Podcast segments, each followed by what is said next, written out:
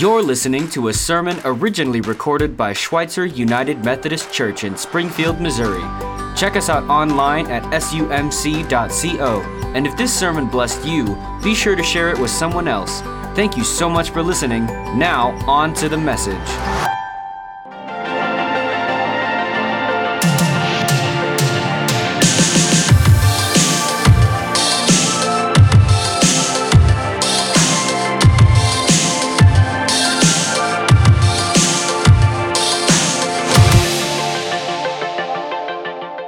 Morning.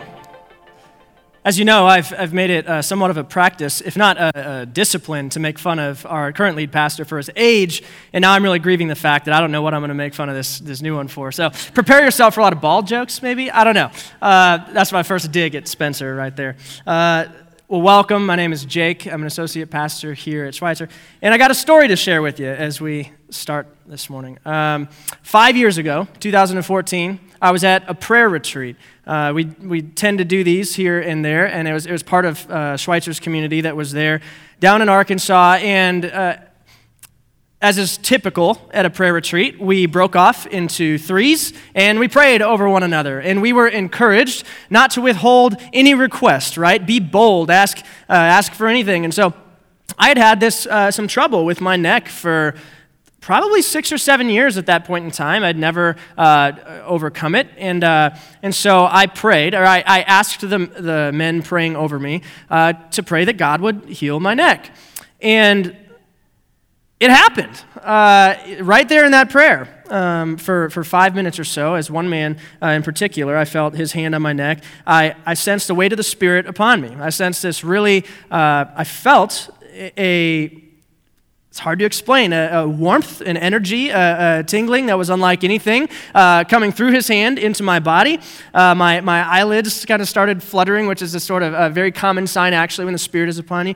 Uh, and uh, anyway, so when this was all done, I just I had a very strong sense that I that God had answered that prayer. And what was even more powerful is I looked back to the man uh, who had his hand on me, and we made eye contact, and he was just as bewildered as I was. And he said, Did you feel that?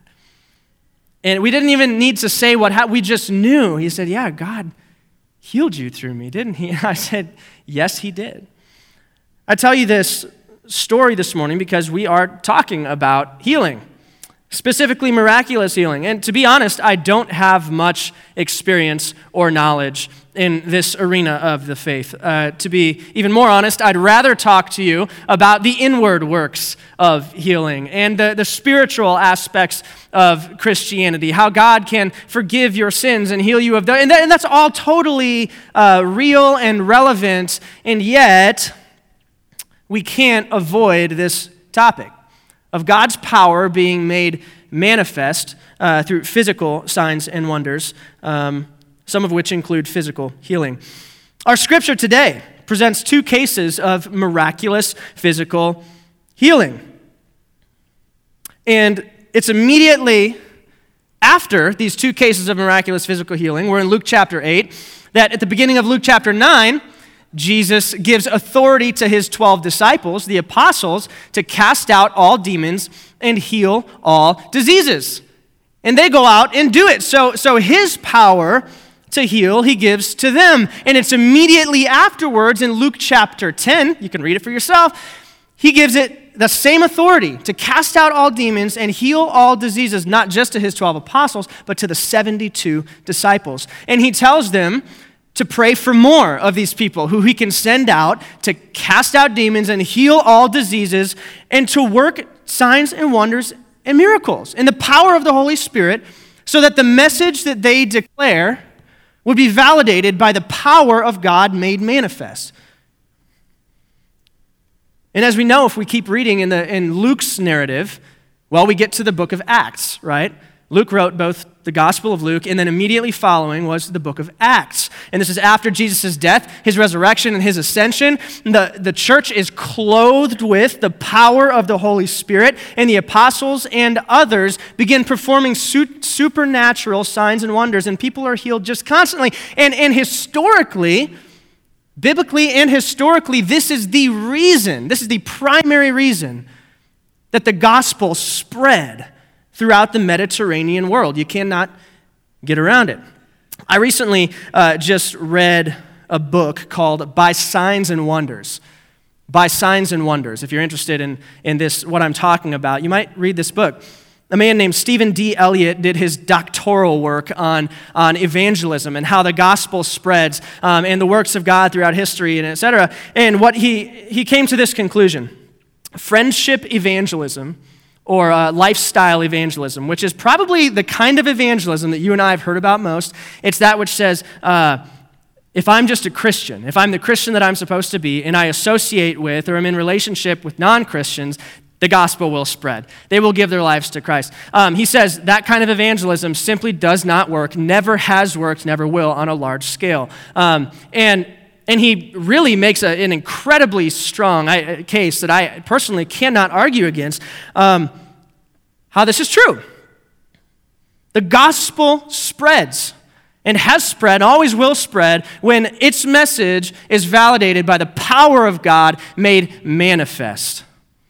Even today, whole villages and whole communities are converted to Christianity, not because the gospel is preached, but because dead people are raised to life. I mean, it's still, these stories still happen because blind people are made to see, because people uh, with, with short limbs end up growing longer. I mean, it's, this crazy supernatural stuff happens today, and it is the primary reason that Christianity is exploding in other areas of the world, even today.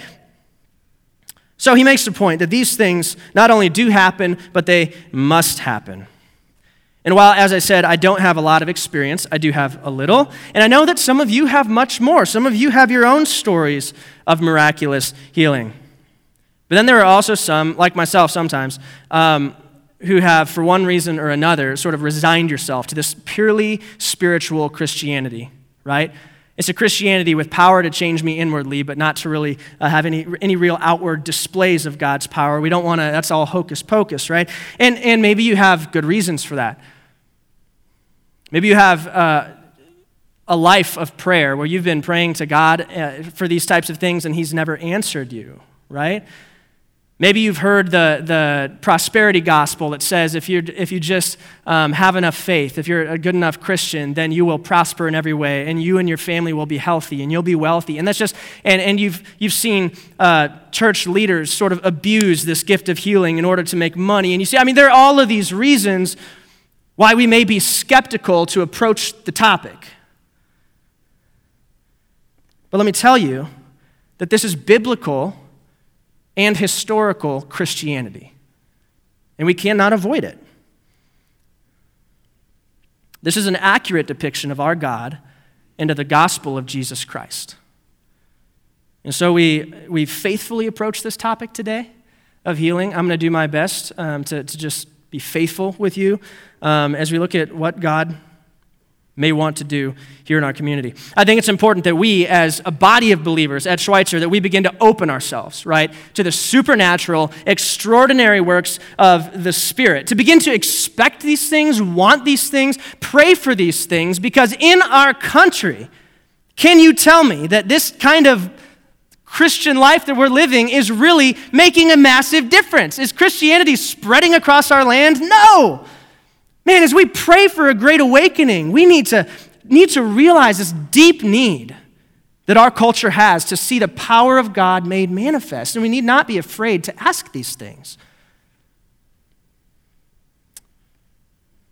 So, as we approach this topic, there's one really important thing that I want to say this morning um, is that there is no formula.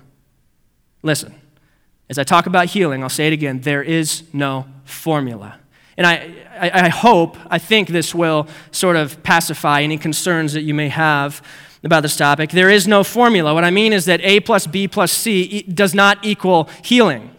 All right? It's not like if I just have enough faith and if I go to the right person, the holiest person, and if I say the perfect prayer or use the right holy oil to anoint myself or whatever, then I will be healed. No, that, that that's magic, right? Magic tries to take control of elements, material, immaterial, whatever, to, to make things happen supernaturally, right? God is not under our control. You've got to understand that, all right? There is no formula. So while things like faith and faithfulness are components of healing that God can use, it does not mean that if we meet all these perfectly right criteria and make this perfect formula, that God is under any obligation to heal us. You hear me? So that's so important as we approach this topic is that, is that there's nothing wrong with, with making our requests known to God, but we must humbly submit ourselves to His divine will that He knows much better than we do, understanding that it's His choice. He is under no obligation, it's His choice to heal when and how and who he decides, okay? Um, and then lastly, on that point, is, is this idea that, look, any and all physical healing in this life is temporary anyway, right? Even, even as we'll read in the text, there's a 12 year old girl who's brought back to life. Jesus brings her back to life from the dead. Well, she eventually died. she's, she's not still alive, right? All physical healing in this life is temporary, which makes it overwhelmingly clear that, that God's will is for all of us, all of our bodies to eventually degrade, and for all of us to eventually die, so that we might be fully healed and restored in the final resurrection, right? That's what we believe, all right? And so, um, one more reason to trust God's will for when and where and, and who and how he, he heals, okay? Scripture time. Luke chapter 8, verse 40 through 56. I'm reading from the New Living Translation. On the other side of the lake, the crowds welcomed Jesus because they had been waiting for him. Then a man named Jairus, a leader of the local synagogue, came and fell at Jesus' feet, pleading with him to come home with him. His only daughter, who was about 12 years old, was dying. As Jesus went with him, he was surrounded by the crowds. A woman in the crowd had suffered for 12 years with constant bleeding, and she could find no cure. Coming up behind Jesus, she touched the fringe of his robe. Immediately, the bleeding stopped. Who touched me? Jesus asked. Everyone denied it, and Peter said, Master, this whole crowd is pressing up against you. But Jesus said, Someone deliberately touched me, for I felt healing power go out from me. When the woman realized that she could not stay hidden, she began to tremble and fell on her knees in front of him. The whole crowd heard her explain why she had touched him and that she had immediately been healed. Daughter, he said to her, your faith has made you well. Go in peace. While he was still speaking to her, a messenger arrived from the home of Jairus, the leader of the synagogue. He told him, Your daughter is dead. There's no use troubling the teacher now. But when Jesus heard what had happened, he said to Jairus, Don't be afraid, just have faith, and she will be healed. When they arrived at the house, Jesus wouldn't let anyone go in with him except Peter, John, James, and the little girl's father and mother. The house was filled with people weeping and wailing, but he said, Stop the weeping. She isn't dead, she's only asleep. But the crowd laughed at him because they all knew she had died. Then Jesus took her by the hand and said in a loud voice, My child, get up. And at that moment, her life returned, and she immediately stood up. Then Jesus told them to give her something to eat. Her parents were overwhelmed, but Jesus insisted that they not tell anyone what had happened. So we're told that the crowds had been waiting for Jesus. Why? I want you to hear this. Jesus was not just an amazing teacher, but they had heard that Jesus was a healer. Jesus' teaching, sure, it drew crowds, but what really drew the crowds were the fact that he had a power that no one else had. Jesus did not just have a message to declare or wisdom to share. He had real, immediate, life changing power available to those who came to him in faith. This is what drew the crowds. They had heard that he could do things that no one else could do. And so among this crowd, there were two people more desperate than any others Jairus and the woman. Let's look at Jairus. He's a leader of the local synagogue. What does that tell me? He had friends who were other religious leaders in that day. He knew people who likely didn't, didn't really care for Jesus, that his reputation would have maybe been on the line, right? By associating himself with Jesus, because some of his friends were the very people who persecuted Jesus. But for all the reasons that he may have had to keep his distance from Jesus, there was one reason that he could not stay away. It's because he was a father, hopelessly in love with a daughter who he could not help. And he had heard that Jesus was a healer. And so, in this public act of desperation and of humility, he fell at Jesus' feet and he begged him to come home with him.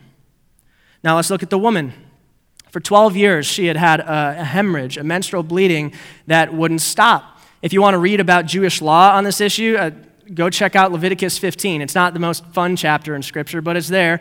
And uh, it talks all about how when there's these kinds of uh, situations, this bleeding, how it makes you unclean. And if you're unclean, then anything you touch becomes unclean, and anything, anyone you touch becomes unclean, right? And anyone who touches anything that you touch becomes unclean, which makes you an exile among your own people because people who are unclean can't go into the temple, they can't go into the synagogue, right? This woman for 12 years was an exile among her own people. And by all accounts, she should not have been in the crowd that day. She should not have walked up to Jesus, the holiest person in that crowd, daring to make him unclean by touch, right? But for all these reasons that she had to, to stay away, there was still one reason she couldn't. It's because she had heard that Jesus was a healer, and she herself needed healing. And there are so many reasons why we ourselves might be inclined not to ask Jesus for healing, not to seek him out. Fear of looking desperate, right? Being exposed as, as sick or in need.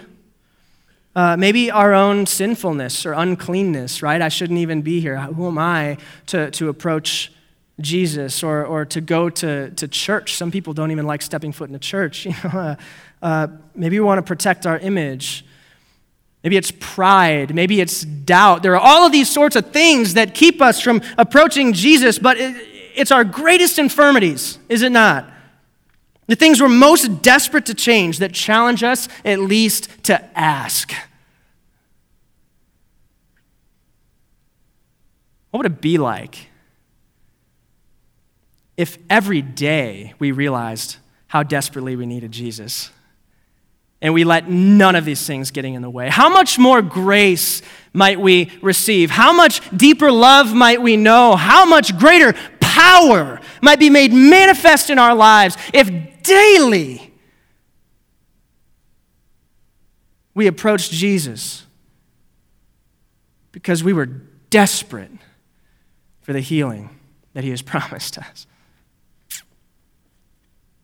so back to the woman. She devises this plan to, to get in and get out, right? She's going to walk stealthily through the crowds and just touch the hem of his robe so that even Jesus doesn't know, get her healing, and then get out of there unnoticed. No one has to know I was here. She was right about one thing she got healed. She could not have been more wrong about the fact that she could remain hidden. Because what happened is she touches his robe and he feels the healing power leave him and he stops dead in his tracks and he says, Who touched me? His disciples are like, Bro, everyone's touching you. You're crazy. What are you talking about? And he says, No, someone deliberately touched me. I felt the power leave me. I need to know who this person is. And so at the very same moment, her, her dream has come true and she's also living a nightmare, right? She got her healing, but it's like her worst nightmare is to be exposed among these people and have to tell everyone publicly what was going on with her and what had happened and, and to look foolish and desperate. And I, I, I've been there. You see, she didn't realize the power of Jesus wasn't just some like magical force that she could just tap into by touching, by touching his robe, right? The power of Jesus the power that healed her was the very power of God's love working through Jesus to reconcile her to himself. Let me explain. She, she didn't realize you can't just take from Jesus without Jesus taking notice, right? Never is Jesus content with just being an impersonal means to a personal gain. In other words, God is not content to heal her or heal us without establishing a connection, right? I've got to know who it was that I just healed because that's of primary importance. I've got to know you, and you need to know me. No matter what kind of healing we seek, you need to hear this morning that is always God's primary concern is connecting with, having a conversation with, showing love to you. This is the ultimate purpose of miracles and healing all throughout Scripture. And you know what I find most interesting about the woman's story is that the only way for her to meet Jesus was to share her story publicly. He did not give her another option. You hear that? The only way for her to have this connection with Jesus was to share her story publicly. I think sometimes we reserve our testimonies for the prayer closet. You know what I mean? Like, I'll just praise God and thank God and sound foolish and desperate on my own time, secretly in my own house, right? And that's, and, and will be good, God and me. But what if it wasn't just meant for your prayer closet, right? What if the very reason God moved in you was so that your story would be shared and others would know and see the power and the love of God?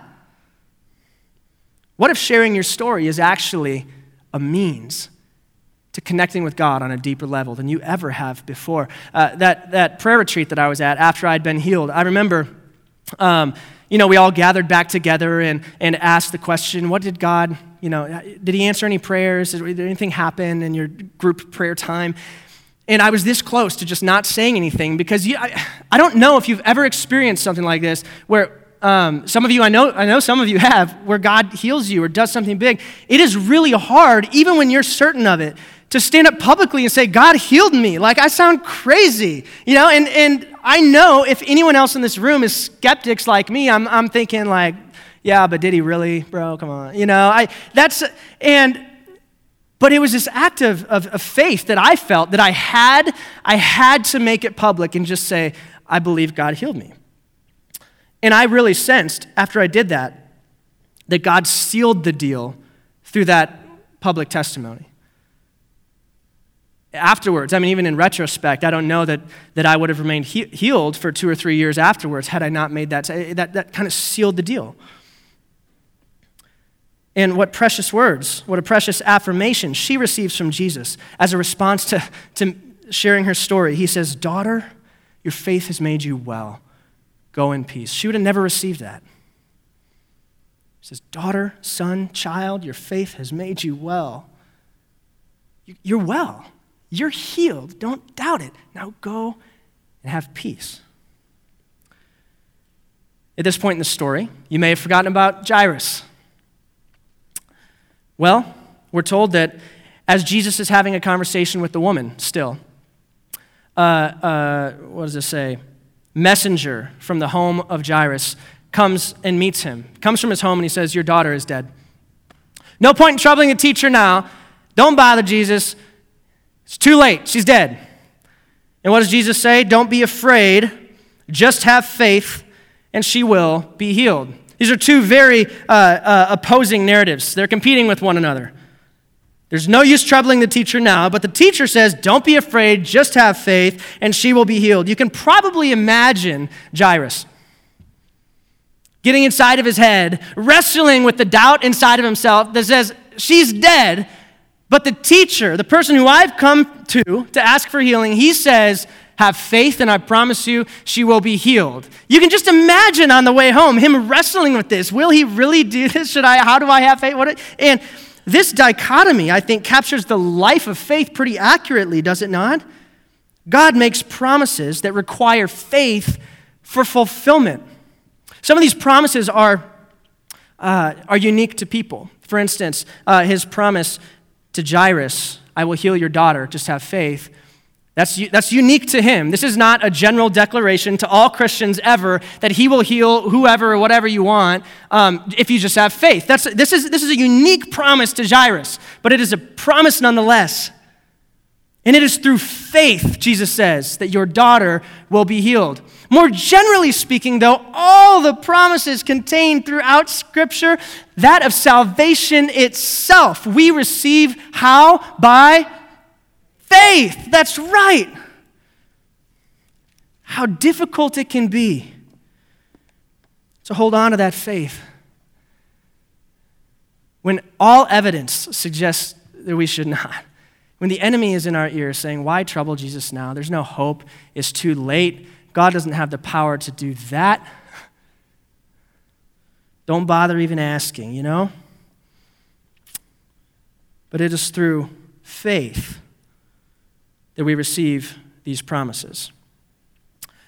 Faith is and always has been the means by which we take hold of the gifts and the promises of God. You hear me? Faith is the means. If God is holding out a gift to you, faith is the means by which we reach out and take hold of that gift. You're hard pressed to find a story in Scripture where faith, to some degree, is not the means by which someone is healed or the result of the healing itself. You just, it, they don't exist. Everywhere, this is the case. And so, if we have not faith, we should expect nothing from God. Now, just as the woman was healed through her faith, it's through Jairus' faith that his daughter was healed. You hear that subtlety? The woman was healed through her own faith, but it's through Jairus' faith that his daughter was healed. That's what I call surrogate faith. But that's beautiful, isn't it? Is it possible that there's someone in your life, maybe you don't need the healing this morning, is there someone in your life who God intends to heal through your faith? through your prayers, th- through your seeking out Jesus and asking and leading him home to that person. You hear me? That's a beautiful and encouraging word. So, what does this faith look like? Oral Roberts, who was a famous uh, preacher back in the day, he once said, Faith needs something to do and something to touch. I'll say that again. Faith needs something to do and something to touch. When the woman heard that Jesus was in town, she couldn't just stay in her house. She couldn't just stay at home and just hope to God that the power of Jesus was somehow conveyed to her through her wishes and her dreams and her prayers. Faith required that she leave her home, go into a place where she was socially unacceptable, risk all sorts of things not the least of which is, is not actually being healed, right? She, she was risking being turned down and just putting herself out on a limb. Faith required this. Faith in Jesus required this. Because, it, because faith needs something to do and something to touch. When Jesus told Jairus to just have faith and your daughter will be healed, this wasn't just a purely cerebral statement like just believe it strong enough. No. Faith required Jairus to stick by Jesus' side and lead him back to his house faithfully to his daughter, where Jesus could reach out and touch her so that she might be healed. Faith required that. Faith needs something to do and something to touch. You hear me? Contrary to what some have heard, contrary to what many have said, faith cannot just sit here and say, I believe.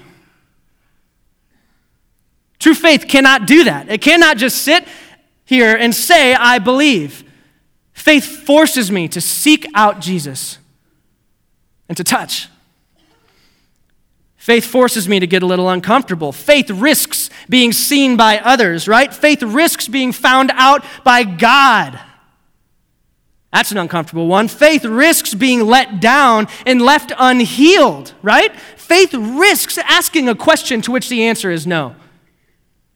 Faith moves us towards Jesus to see him, to know him, to touch him, and to boldly ask of him what we would ask of no one else. That's faith.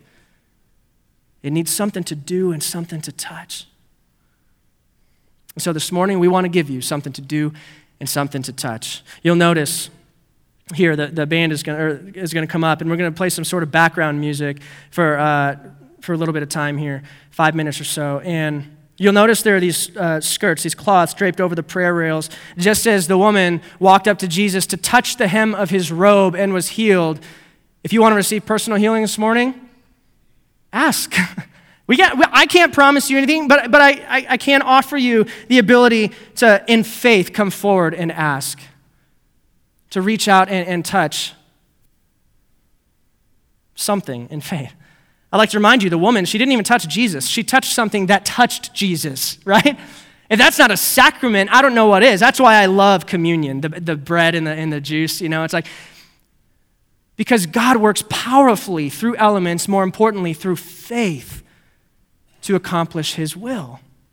So if you'd like personal healing I, I, I, in this time, come forward and ask. If, if you'd like to have surrogate faith for someone else and to ask Jesus to go and heal someone else you know, then go to the prayer wall and, and write down a prayer and stick it in the wall and let that be your, your something to do, right? And then lastly, um, Krista and myself will be here uh, to pray over anyone. If you'd like to be prayed over, hands laid on you. And there will also be uh, very experienced and gifted prayers in the prayer room right back there um, that you can receive prayer from in this time and after the service. And so, guys, ask. Let your requests be made known to God. And let's just openly seek Him in this time. What, I mean, what can go wrong? To be made whole and that we might go from this place in peace. We are going to um, just, just be really attentive to the needs of our community and those around us. If you don't know what to pray for, pray for the people you see up here, just privately from your seats. You know, I mean, it's like be a surrogate faith for others who need healing. Um, and it may not be physical healing, it may be inward, spiritual, to any degree. Ask. Father, we, um, we thank you for your word uh, that promises that promises a kingdom that is not just later that we don't have to wait for, but is, is here and now. We thank you that, for a spirit that comes not just to be present with us, but to empower us. We, in your name, there is power.